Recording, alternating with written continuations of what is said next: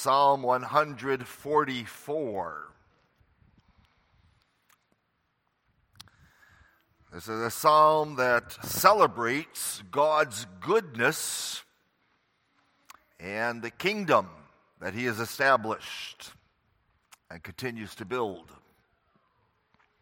Psalm of David Blessed be the Lord my strength, which teacheth my hands to war, my fingers to fight my goodness and my fortress, my high tower and my deliverer, my shield, and he in whom I trust, who subdueth my people under me.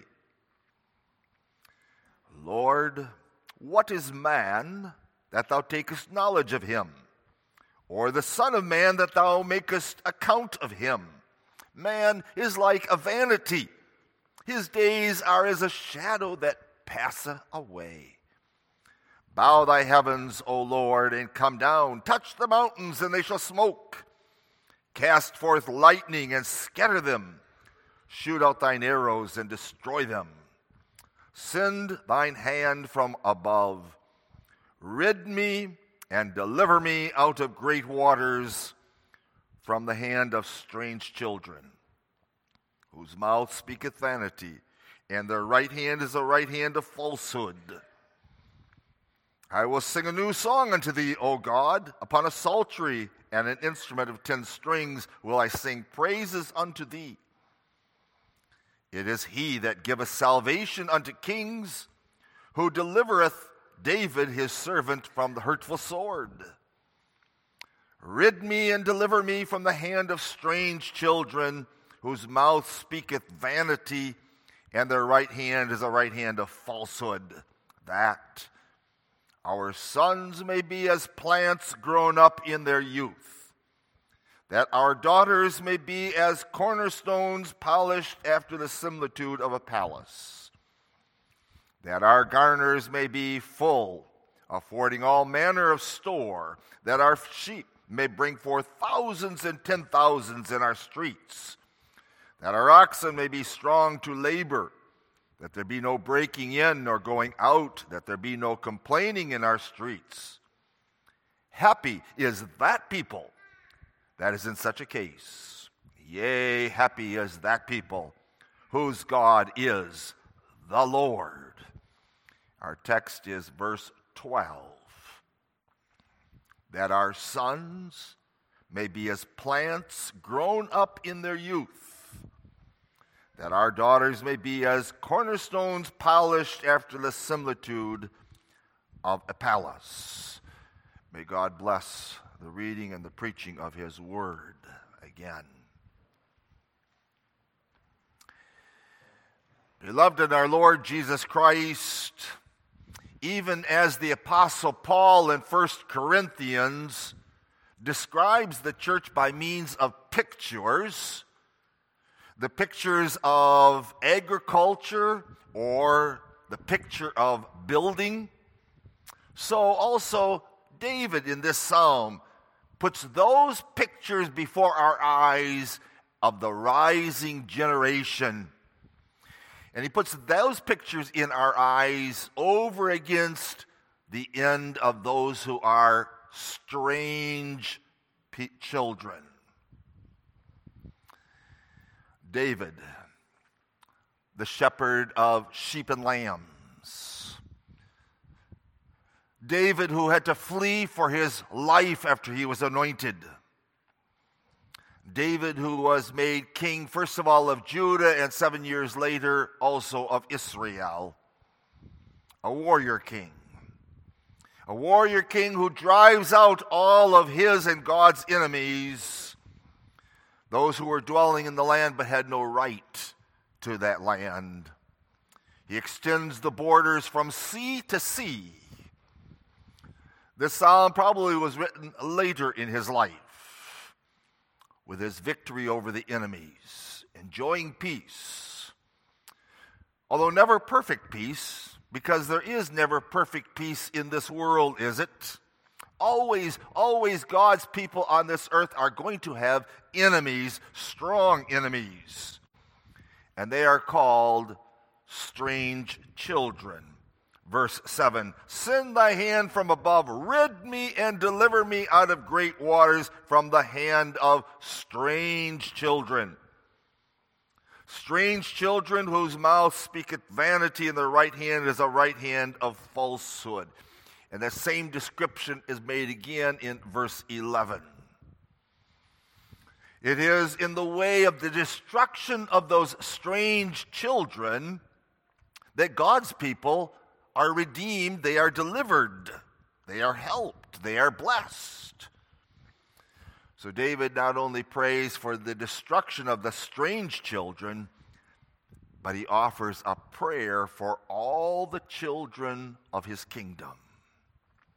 So we have before us a prayer for sons and daughters, the church, the rising generations. Notice with me the desire. Second of all, the necessary prayer for it. And then thirdly, God's wonderful answer. So, first of all, the contents of the desire. David here is praying for the prosperity of the kingdom. Oh, the greatness of that kingdom. It is God's kingdom, isn't it? What a benefit that God would rule his people. But not only is there then prosperity, but also there is also the greatness of difficulties that may hinder that benefit that we have. And that's why he says in verse 11, Rid me. Those Canaanites, those Philistines, those Moabites, those Amorites, rid me of those strange children. Not only there, but also within the kingdom. Remember, he had to flee for his life from wicked Saul, which some of you boys and girls just heard about Saul last week, didn't you? In catechism. But later on in his life, he has to flee again for his life from his wicked son, Absalom. And David is really praying in this psalm as a type of Jesus Christ. Didn't Jesus Christ pray for Peter? He says, I have prayed for thee that Satan may not have thee. So that we have children, sons and daughters. Notice the prosperity. Our gardens may be full, that the sheep may be fruitful, that the oxen strong to labor that there's no breaking in or stealing anymore, that there may be no complaining in our streets. Yes, the contents of the psalm is the prosperity of a peaceful nation, experiencing God's blessing. So that the psalm ends, verse 15, happy, blessed, happy is that people that is in such a case. Yea, happy is that people whose God is Jehovah. And of all, at the top of the list of all those blessings that he prays for for the kingdom, the top of the list is strong sons and beautiful daughters. David is looking at all of the sons and daughters of his kingdom, isn't he? He's looking to the future. He's looking to the rising generations. And he has a request here that the sons and the daughters will grow up like plants and like cornerstones, respectively. David desires sons that are like plants. We don't know what kind of plant he's talking about there. It's not really important. But here's a picture, boys and girls in our mind. Sons growing up like the fields around us. Tall corn with big ears on it. Or we've got otherwise the other fields with soybeans in it, green and lush. Or if you drive through the country, you see the orchards with apples hanging on the trees, or maybe still some peaches yet. What beautiful pictures. And now that picture is put in our eyes for us to look at, especially now, the boys. The plants or trees, strong, virtuous life, vigorous. A deep system of roots digging down into the ground.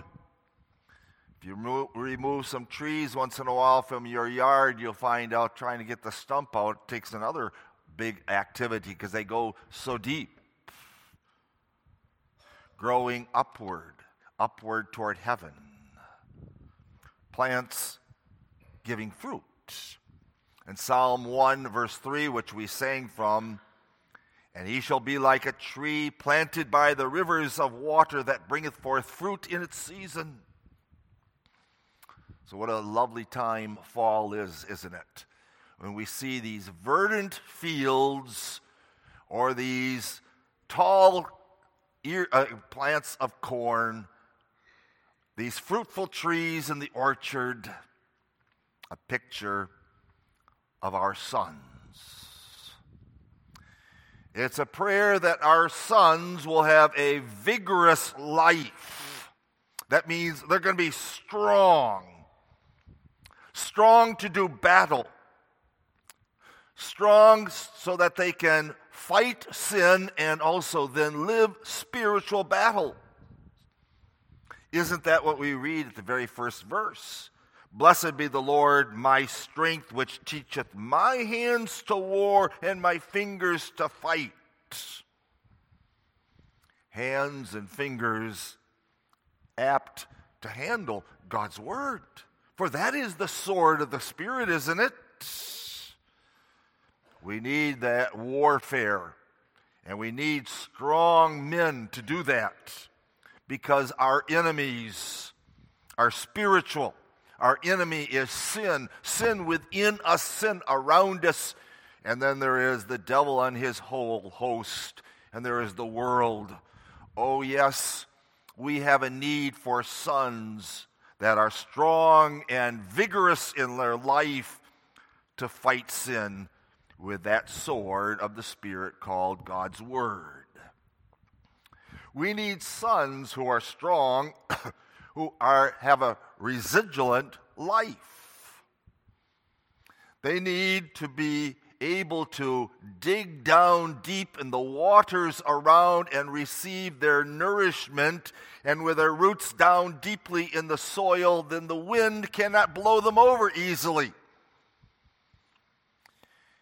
And boys and girls, that's why a Christian education is so important, not having the government try to teach you something, and why we continue to pray also as a congregation for our sons and daughters when they graduate from our Christian schools and they go to other colleges, whether called Christian or not. Lots of false teaching going on that so easily might sway a weak minded young person.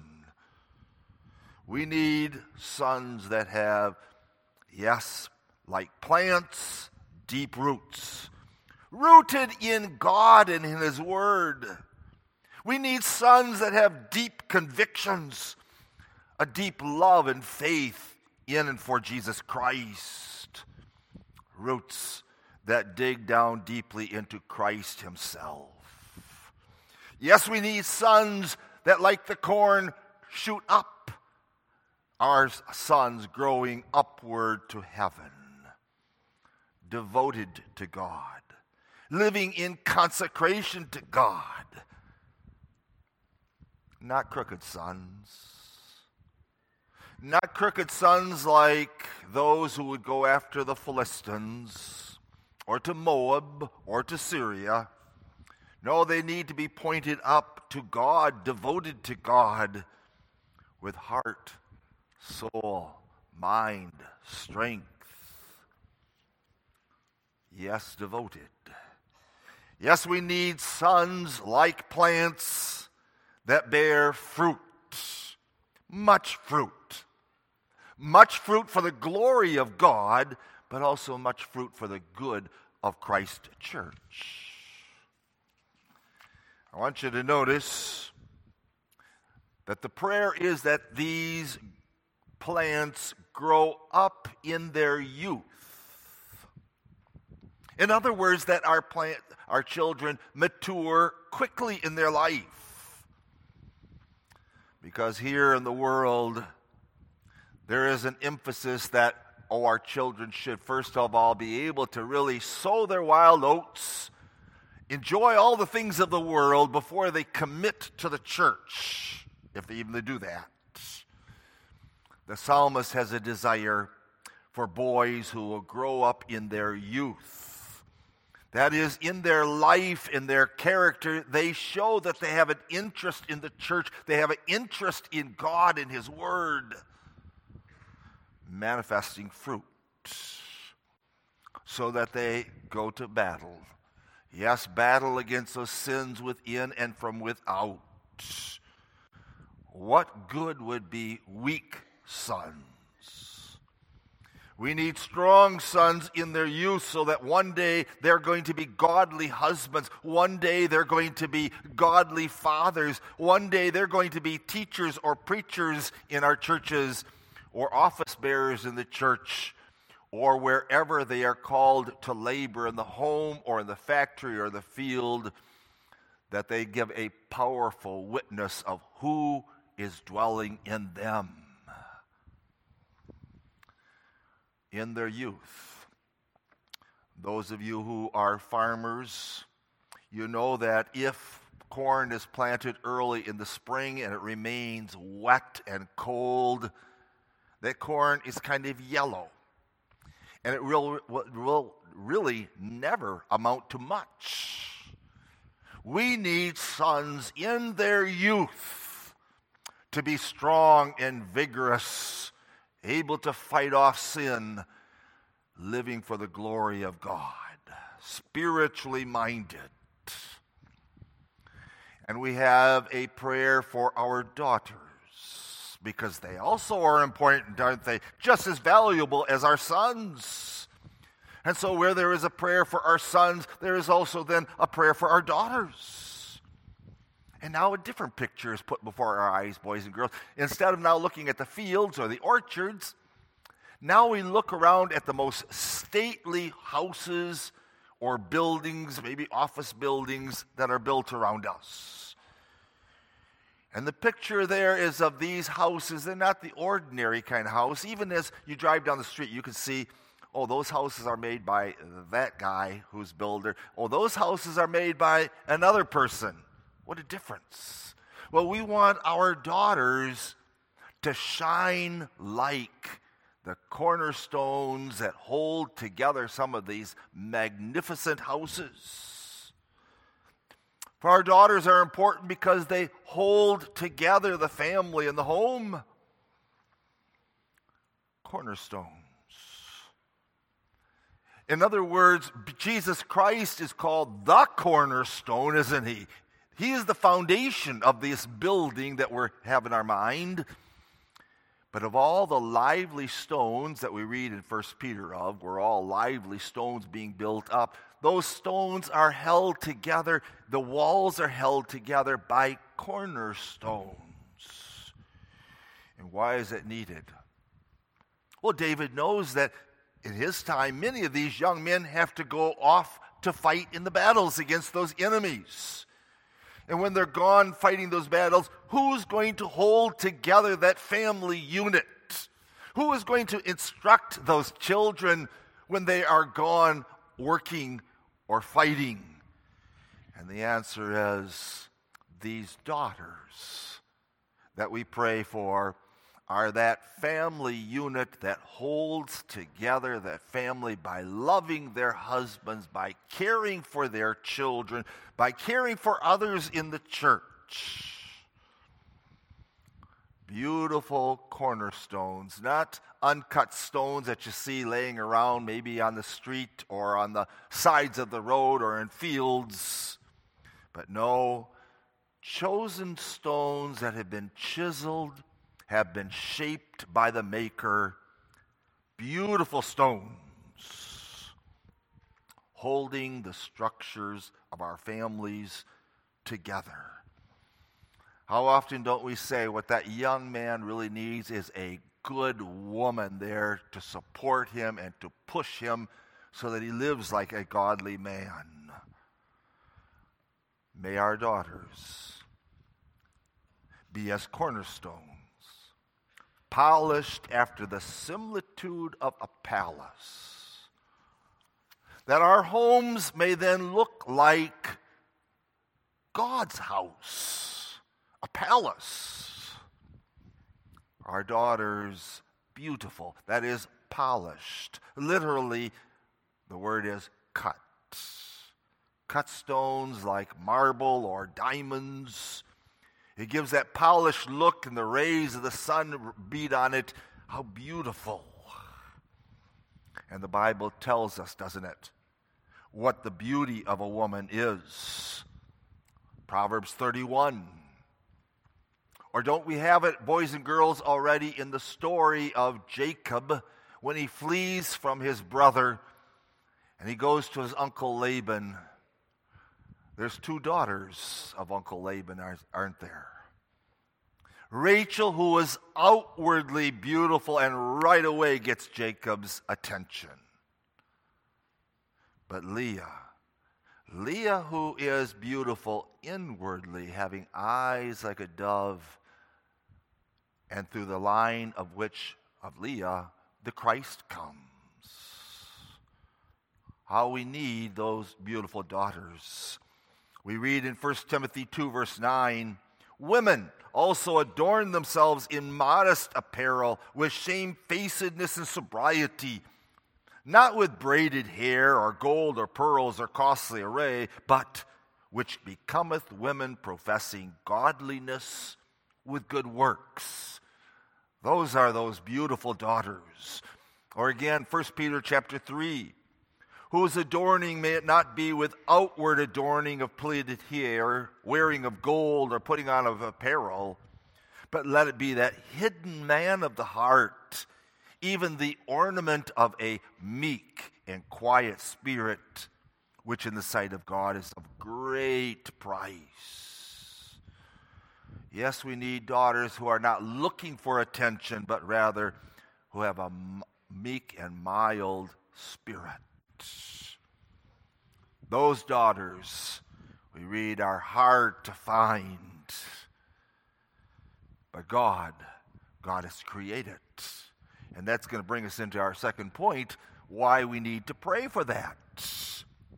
But notice, before we get to that second point, notice the contrast in this psalm. Rid me of those strange children those who don't love the Lord, those who are rebellious. Rid me of those strange children, O Lord. Our sons, oh, that they may be plants grown up in their youth, that our daughters may be cornerstones polished after similitude of a palace. Prayer for that. Why is prayer necessary? Because, beloved, it is only God who is able to bring that about. Only God. We by nature bring children of wrath into the world with dark hearts, alienated hearts. That's all we can do. Oh, God uses means. We'll get to that too. But it is God who has to create in me a clean heart, isn't it? Changing. Making those young men who of themselves would be foolish and weak, making them strong and dependable. Taking our daughters who would not be fair and beautiful by nature, but He makes them beautiful. Yes, God God causing that corn to grow up, causing our sons to grow up in, it, in their youth. God taking these stones and polishing them our daughters. Notice God does that. Not because we pray for it, but He does it in the way of our prayers. He knows His own. He will make them good and beautiful and strong, but He delights in God's people asking and they will receive, knocking and it will be opened unto them. God, God alone. It is He who gives salvation. Verse 10. That's what we read, isn't it? It is He that giveth salvation unto kings. We pray to God because God is pleased to use means. And with means, we can talk about the chief means of grace, and that's, of course, the preaching and the sacraments. But we can also use the term means, ordinary means that God is pleased to use and to bless. And what are some of those means? God is pleased to use godly parents in the home who pray for their children, who instruct their children, who are glad to have them in their home and show that joy. God is pleased to use godly teachers in our Christian schools that bring every facet of life underneath the scrutiny of God's Word. God is pleased to use His church. In the preaching of the Word on the Sabbath day, in the catechism instruction, in the societies of the church, God is pleased to shape our children and to cause our children to grow up beautiful and strong through godly companions. Boys and girls who are your best friends, young people who are your best friends. Are they going to help you on the highway to heaven or are they going to hinder you? This prayer is necessary for sons and daughters because we do live in this world with strange children. Not only the wicked who are portrayed through television or magazines, we live in a terrible, sinful society, don't we? A society that teaches the, the very opposite of what God's Word says. We need strong men, we need beautiful daughters who live antithetically to those strange children. But notice those strange children aren't only out there in the world, those strange children can be found in the church, can't they? The terrible, wicked sons of Eli in the temple. Or we think of David's son at the end of his life, Absalom, who wants to kill him. Or we think later on in history of those who didn't want to go back to their homeland from Babylon, or an Esther who wants to be part of a beauty pageant and uh, adulterously lives with a king. Strange children from without, but also within the church. Strange children that don't follow the Word of God, but are influenced by the world and its society. when our children go off to college, we pray for them, don't we? We pray that over against some of the instruction that they're going to hear there, or some of the people that they're going to meet there, that they may be strong and upright in the Lord. And so the prayer rid me. Deliver me from strange children, those whose mouths speak vanity those whose right hand is a right hand of falsehood. How we pray for our children, not just when they're little wee ones like that, but when they become young people and young adults. And even when they leave our homes in marriage and begin their own homes, we continue to pray for our children, our sons and our daughters, don't we? Like Job prayed for his children that they will be strong and upright sons, that they will be beautiful and connecting and uniting daughters. The church pictured as a verdant field or orchard, the church pictured as a palace beautiful corner pieces on it. It is necessary to pray for that because of our love for the church. Notice David is not merely praying for his own sons and daughters, but he uses the words, May our sons and may our daughters. And expressed in that word, our, is covenantal love and concern. Independentism is a bad thing. When I was working with a man down in Florida, we wanted to see if they wanted to do evangelism. He says, I don't care about evangelism. I don't care about others. I just want God's word for myself and for my sons. That is not the spirit of the church of Jesus Christ, is it? There is a love for all of God's children and a gathering of all of God's children, not only in our generations, but also from those out in the world in heathenism, that God may draw them in.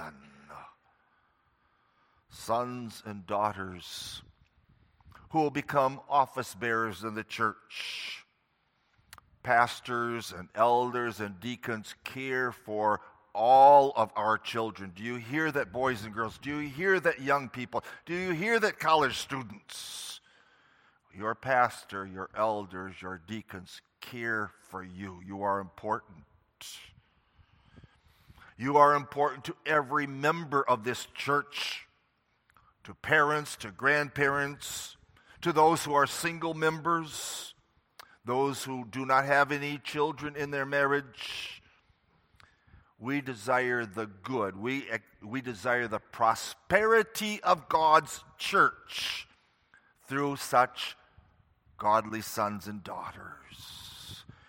And so it's really a prayer, oh God, give these sons and daughters to us. Oh God, create those sons and daughters for us in their hearts. Mold them, oh Father, preserve them.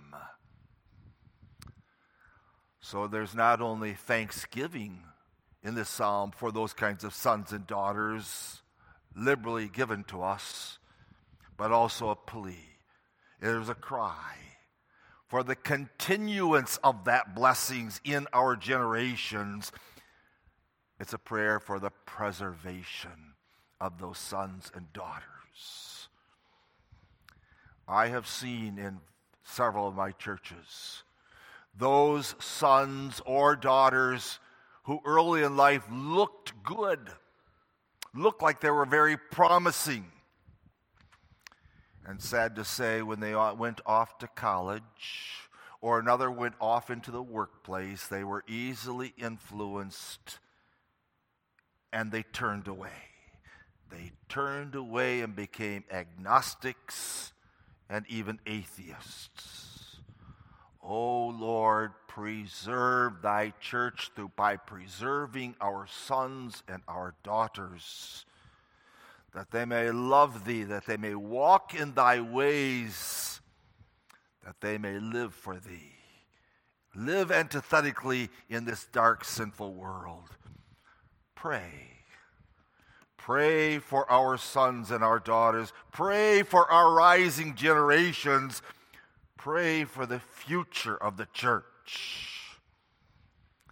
As you love and as you cherish the church, pray for those children.